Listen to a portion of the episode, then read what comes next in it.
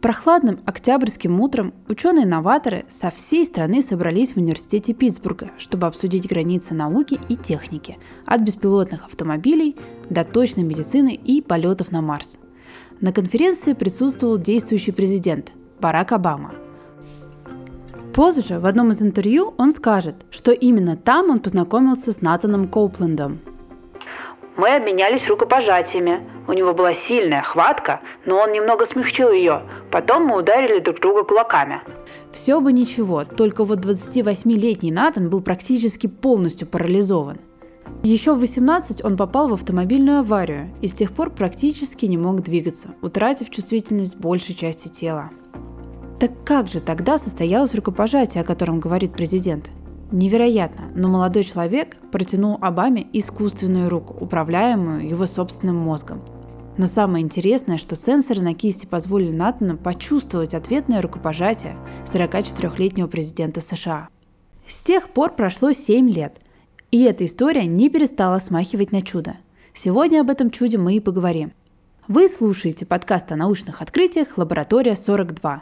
С вами Мария Голицына, тема выпуска «Нейроинтерфейсы». Лабора... Лабора... Лабора... Лаборатория 42. В долгую историю здесь нам уходить не придется. Эра нейротехнологий по-настоящему открылась не так давно, в 70-е годы прошлого столетия. Хотя, конечно, интерес к технологиям, способным повышать биологические возможности человека, возник гораздо раньше, а основы, на которых базируется работа нейрокомпьютерного интерфейса, уходят корнями аж в учение об условных рефлексах академика Павлова. Сложных определений здесь не будет, Нейроинтерфейс, попросту говоря, это система для обмена информацией между мозгом и компьютером. И чаще всего речь идет о так называемом нейропротезировании, когда тело человека или отдельный его орган не в состоянии выполнить команды, которые она получает от центральной нервной системы. За него получит сигнал и выполнит действие компьютерный протез.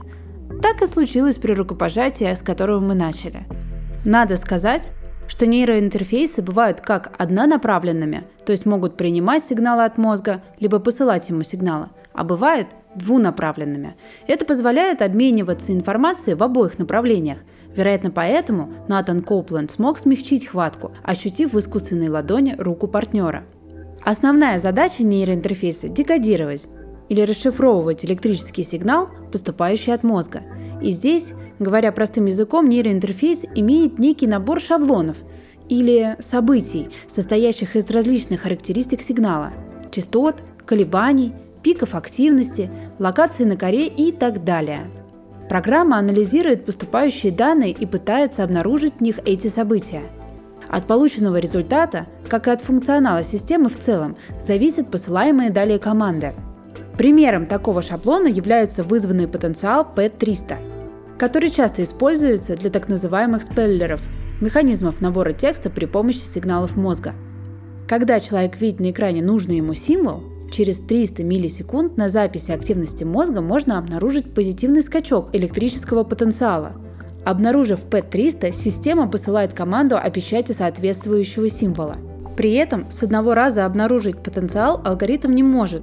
На это влияет зашумленность сигнала случайной электрической активностью – Поэтому символ необходимо предъявить несколько раз, а полученные данные усреднить.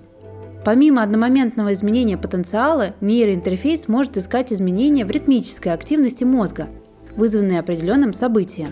Когда достаточно большая группа нейронов входит в синхронный ритм колебания активности, то это можно обнаружить на спектрограмме сигнала. Так можно отследить конкретную активность, например, момент, когда человек производит или просто представляет движение рукой – этот и иные шаблоны могут быть заданы программе вручную, но зачастую они создаются в процессе работы с каждым конкретным индивидом. Наш мозг, как и особенности его активности, индивидуален и требует адаптации системы к нему. Большинство нейроинтерфейсов для записи активности используют электроцефалограмму – ЭЭГ, то есть неинвазивный метод нейровизуализации, в силу его относительной простоты и, главное, безопасности – Электроды, прикрепленные к поверхности головы, регистрируют изменения электрического поля, вызванные изменением потенциала. К сожалению, метод обладает рядом ограничений. Череп, кожа и остальные слои, отделяющие нервные клетки от электродов, хоть и являются проводниками, но не настолько хорошими, чтобы не искажать информацию о сигнале. Инвазивные электроды, имплантируемые на поверхность или непосредственно внутрь мозга, позволяют добиваться куда большей точности. Если нужная функция связана с поверхностными слоями мозга, например, двигательная или сенсорная активность, то имплантация ограничивается трепанацией и прикреплением электродов к поверхности коры. Сенсоры считывают суммарную электрическую активность многих клеток, но этот сигнал не так искажен, как при ЭЭГ. Если же важна активность, расположенная глубже, то электроды внедряют уже внутрь коры. К сожалению, инвазивная методика представляет потенциальную опасность для человека и применяется в медицинской практике только в крайних случаях. Однако есть надежда, что в будущем методика станет менее травмирующей. Американская компания Neuralink планирует осуществить идею безопасного внедрения тысяч тонких гибких электродов без сверления при помощи лазерного луча. И еще несколько лабораторий работает над созданием биоразлагаемых сенсоров, что позволит удалять электроды из мозга.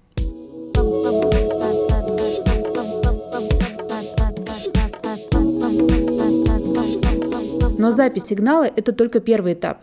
Далее необходимо его прочесть, чтобы определить намерения, которые за ним стоят.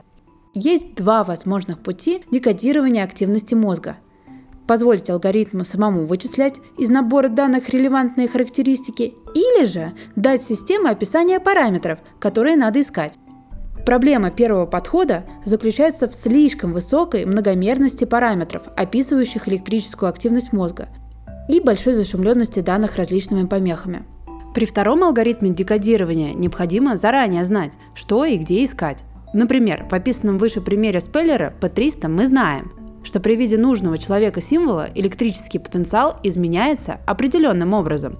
Мы учим систему искать эти изменения.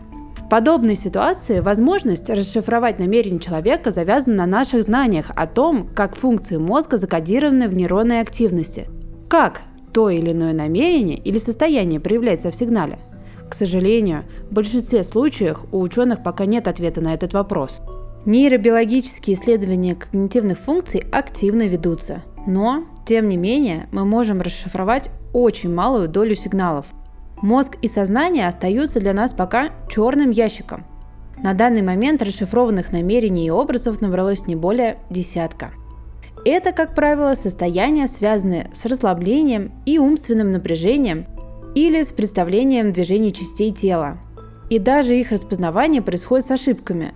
Например, установить по ЭЭГ, что человек намерен сжать в кулак правую кисть, даже в самых лучших лабораториях удается не более чем в 80% случаев от общего числа попыток. А если попробовать понять по ЭЭГ, какой фрукт представляет себе человек, банан или апельсин, то количество правильных ответов лишь слегка превысит уровень случайного угадывания. Главное препятствие здесь – это отсутствие ключей к расшифровке сигналов, которыми общаются между собой нервные клетки. Не зная видов, невозможно подключиться к потокам информации.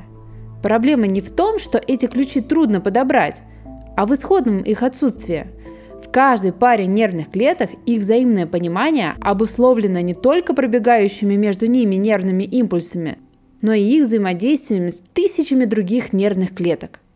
Это взаимодействие ежесекундно модифицируется, реагируя на мимолетные мысли, колики в животе, дуновение ветра.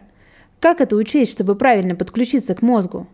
Чтобы вы понимали, повысить надежность нейроинтерфейсных систем в деле распознавания намерений человека по ЭЭГ и расширить список таких намерений не удается вот уже более 15 лет, несмотря на значительные успехи в развитии алгоритмики и вычислительной техники, достигнутые уже за это время. Почему мы не можем создать систему, делающую то, что с легкостью осуществляет мозг? Если вкратце, то схема работы мозга слишком сложна для наших аналитических и вычислительных возможностей. Во-первых, мы не знаем языка, на котором общается нервная система. Кроме импульсных рядов, его характеризует множество переменных. Особенности путей и самих клеток, химические реакции, происходящие в момент передачи информации, работа соседних нейронных сетей и других систем организма. Помимо того, что грамматика этого языка сама по себе сложна, у разных пар нервных клеток он может отличаться. Ситуация усугубляется тем, что правила коммуникации, а также функции клеток и отношений между ними – все это очень динамично и постоянно меняется под воздействием новых событий и условий. Это экспоненциально увеличивает количество информации, которую необходимо принимать в расчет. Данные, полностью описывающие активность мозга, просто утопят любой алгоритм, который возьмется за их анализ. Поэтому декодирование намерений, воспоминаний, движений оказывается практически нерешаемой задачей. Но, возможно, такие вычисления будут под силу квантовым компьютерам, о которых мы говорили в прошлом выпуске –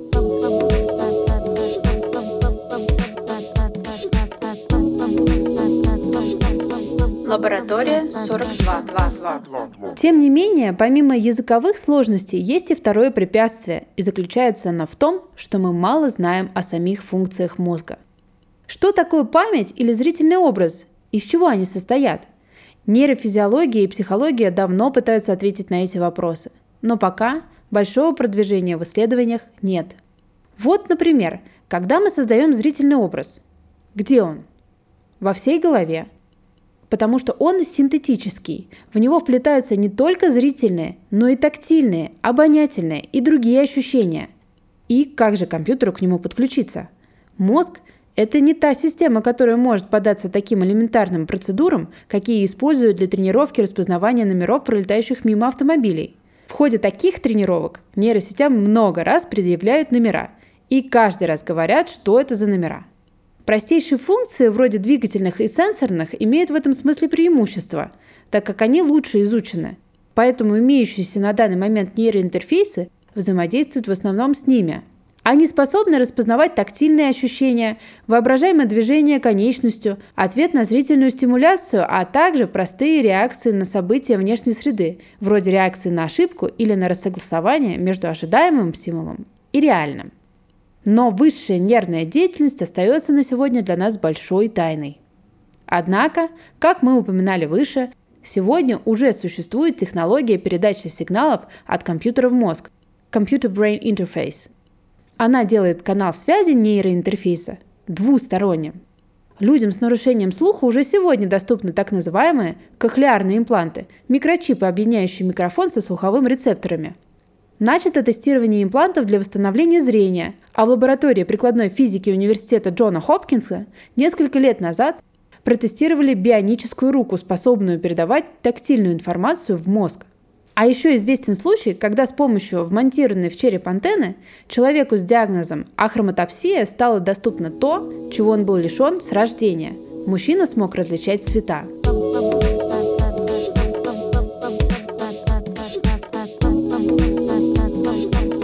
Лаборатория 42. Да уж, кажется, назревает вопрос. Друзья, а не кажется ли вам, что что-то не так с нашим подкастом? У нас уже вышло целых четыре выпуска, но ни в одном мы все еще не упоминали этого человека. Что ж, пора исправляться. Возможно, общий дух стагнации и непреодолимых сложностей вот-вот сменится революцией или научным прорывом. За дело берется Илон Маск. Нейролинк это его проект, который стартовал в 2016 году. Компания занимается разработкой специального прибора, который способен передавать сигналы мозга по Bluetooth. Это позволит управлять компьютером или смартфоном напрямую при помощи мозговых импульсов. Впервые прибор показали в июле 2019 года. Предполагается, что капсула-приемник будет крепиться за ухом, как слуховой аппарат. От нее к мозгу будут идти нитевидные электроды, всего в мозг имплантируют до 1500 электродов, каждый из которых в 4 раза тоньше человеческого волоса. Один процессор величиной 4 на 4 мм обрабатывает информацию с 10 тысяч электродов. Кабель USB Type-C обеспечит максимальную пропускную способность для передачи данных. Главная задача Neuralink – расширить возможности людей, в первую очередь тех, кто страдает неврологическими заболеваниями. По словам Маска, аппарат позволит контролировать гормоны, справляться с тревожностью и даже сможет заставить мозг работать эффективнее. Также чип позволит передать музыку прямо в мозг. Люди смогут слушать музыку на тех частотах, которые обычно недоступны для нашего слуха, и даже общаться телепатически. Операция по вживлению нейрочипа будет роботизированной и не сложнее, чем лазерная коррекция зрения, обещают ученые Neuralink. Первые испытания, по словам Маска, уже прошли на крысах и обезьянах и закончились успешно. Что чтобы провести тесты на людях, нужно получить разрешение от Министерства здравоохранения США. Маск делает ставку на то, что расширение возможностей человеческого мозга позволит не только справляться с тяжелыми заболеваниями, но и конкурировать с искусственным интеллектом. Маск уже провел несколько публичных презентаций, где были представлены любопытные детали проекта. Нейроинтерфейс называется Link. Он выглядит как монета и становится все меньше и производительнее. Число электродов для передачи информации от нейронов мозга постоянно уменьшается. Чип вживляется под кожу и подключается к мозгу. Всю операцию совершает робот-хирург, который просверливает отверстие в черепе и подсоединяет электроды. Операция безболезненная и не требует анестезии. Пациент может покинуть клинику в тот же день. После имплантации не остается никаких следов, а владелец не ощущает чип как инородное тело. На презентации показали двух свиней, которые успешно перенесли имплантацию за два месяца до мероприятия.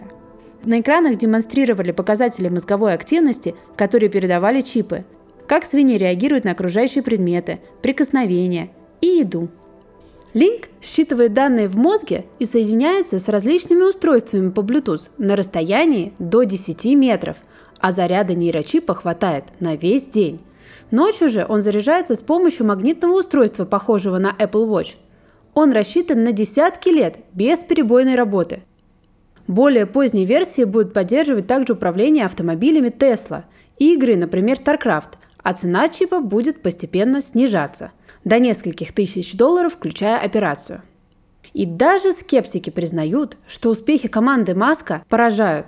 Команде удалось сделать чип малоинвазивным и создать полностью беспроводной интерфейс.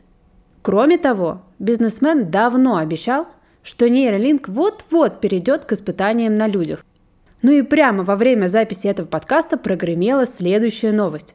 Компания Маска получила разрешение от Управления по санитарному надзору за качеством пищевых продуктов и медикаментов. Об этом организация сообщила на своей странице в Твиттер. Мы рады сообщить, что получили разрешение FDA на запуск нашего первого клинического исследования на людях, говорится в твите компании. Это позволит нашей технологии помочь многим людям. Также в сообщении говорится, что набор на первые клинические испытания еще не открыт.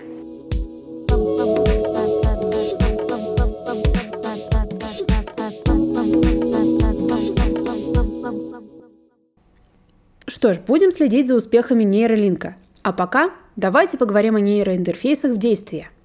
Совсем недавно мужчина с синдромом запертого человека, при котором пациент не может двигаться, не может говорить, но остается в сознании, невероятным образом восстановил связь с миром. Стоит также сказать, что у данного человека, кроме всего остального, был утрачен контроль над движениями глаз, что исключило использование этих импульсов в качестве сигнала. Чтобы восстановить связь с внешним миром, ученые Женевского университета имплантировали в моторную кору мужчины две матрицы. Спустя время после имплантации поиске взаимодействия с пациентом ученые использовали биологическую обратную связь слуховой модальности. Для этого мужчина научился сопоставлять частоту нейронной активности с частотой звуковой обратной связи, а затем удерживать тон обратной связи в заданном диапазоне. Таким образом, пациент модулировал частоту возбуждения нейронов на основе звуковой обратной связи. И начиная со 106 дня он мог использовать этот метод, чтобы выбирать буквы по одной – и далее складывать из них слова и фразы, и так сообщать о своих потребностях и переживаниях. Уже на вторые сутки он мог верно написать свое имя, имена жены и сына и поблагодарить исследователей. Также сообщить что-то о необходимом уходе, например, попросить изменить положение головы и тела. Выразить свои желания о досуге, скажем, пригласить кого-то вечером к себе или послушать музыкальный альбом, и он даже предложил улучшить работу системы, попросив включить распознавание слов. А затем больной оставил следующий отзыв о системе. Ребята, это работает так легко. Кроме того, имплантация электродов и овладение интерфейсом на основе слуховой обратной связи позволили ему вернуть общение с членами семьи. Исследователи наблюдали больного в ежедневных сеансах связи с ним через нейроинтерфейс. При этом на протяжении всего этого времени участник жил дома со своей семьей. А ученые приезжали для проведения измерений к нему домой, а в период локдауна встречались удаленно. Интересная тема энергообеспечения нейроинтерфейсов. Помните, в матрице люди использовались в качестве батареек, И действительно, работа мышц производит достаточное электричество не только для мини-устройств, но и, например, для встроенных телефонов будущего. Дыхание, например, создает около 1 ватта, а ходьба более 50. Если часть этого напряжения использовать для нейроинтерфейсов, они могут работать без необходимости подключения к внешним источникам энергии.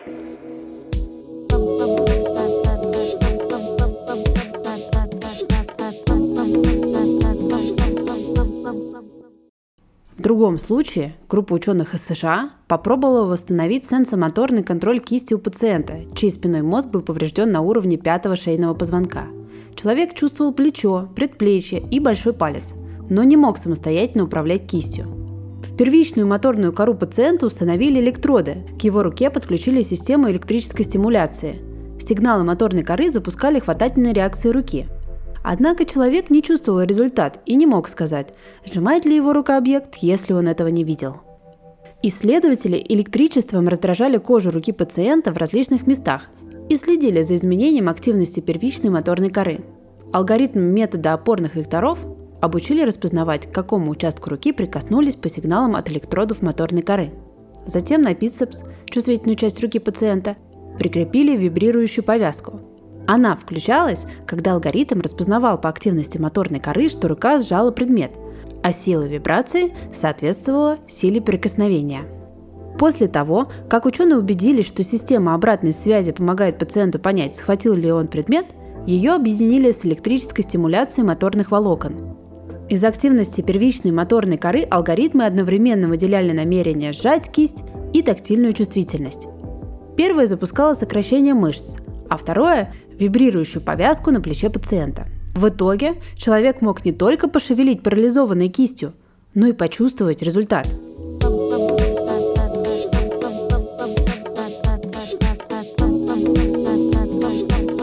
Лаборатория 42. Говоря о нейроинтерфейсах, нельзя не вспомнить историю величайшего ученого современности – Стивена Хокинга.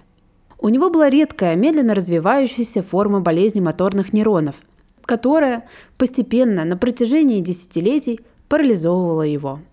После потери возможности говорить, Хокинг был в состоянии общаться посредством синтезатора речи, изначально с помощью ручного переключателя, а впоследствии используя мышцу щеки. Компания Intel разработала множество версий программного обеспечения, но по-настоящему удобный для Хокинга оказался релиз, включающий контекстное меню с различными ярлыками для разговоров, поиска информации в интернете или переписки по электронной почте.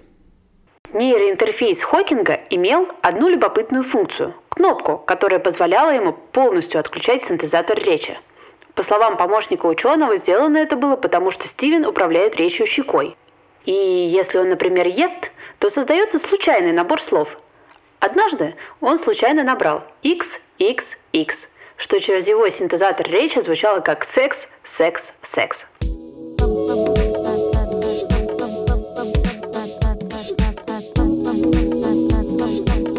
Лаборатория 42. Итак, нейроинтерфейсы являются, пожалуй, одной из самых фантастических технологий, разработка которых приближает нас к новому, не похожему на сегодня миру будущего, где чтение мыслей станет обыденностью.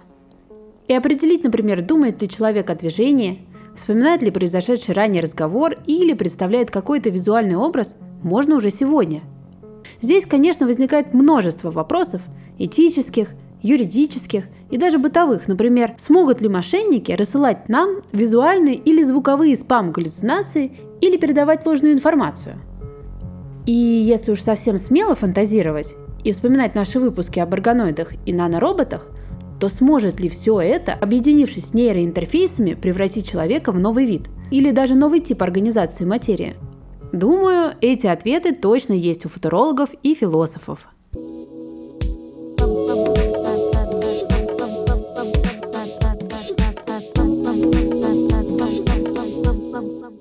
Ну а с вами была я, Мария Голицына. Это подкаст о научных открытиях «Лаборатория 42». Над выпуском работали редактор Марианна Малярова и саунд-дизайнер Павел Янонис. До новых встреч на Apple и Google Podcasts, Яндекс Музыки и в нашем телеграм-канале «Лаборатория 42».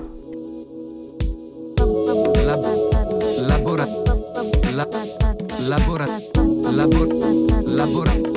Лаборатория 42. Все ссылки, использованные в подкасте, в описании выпуска.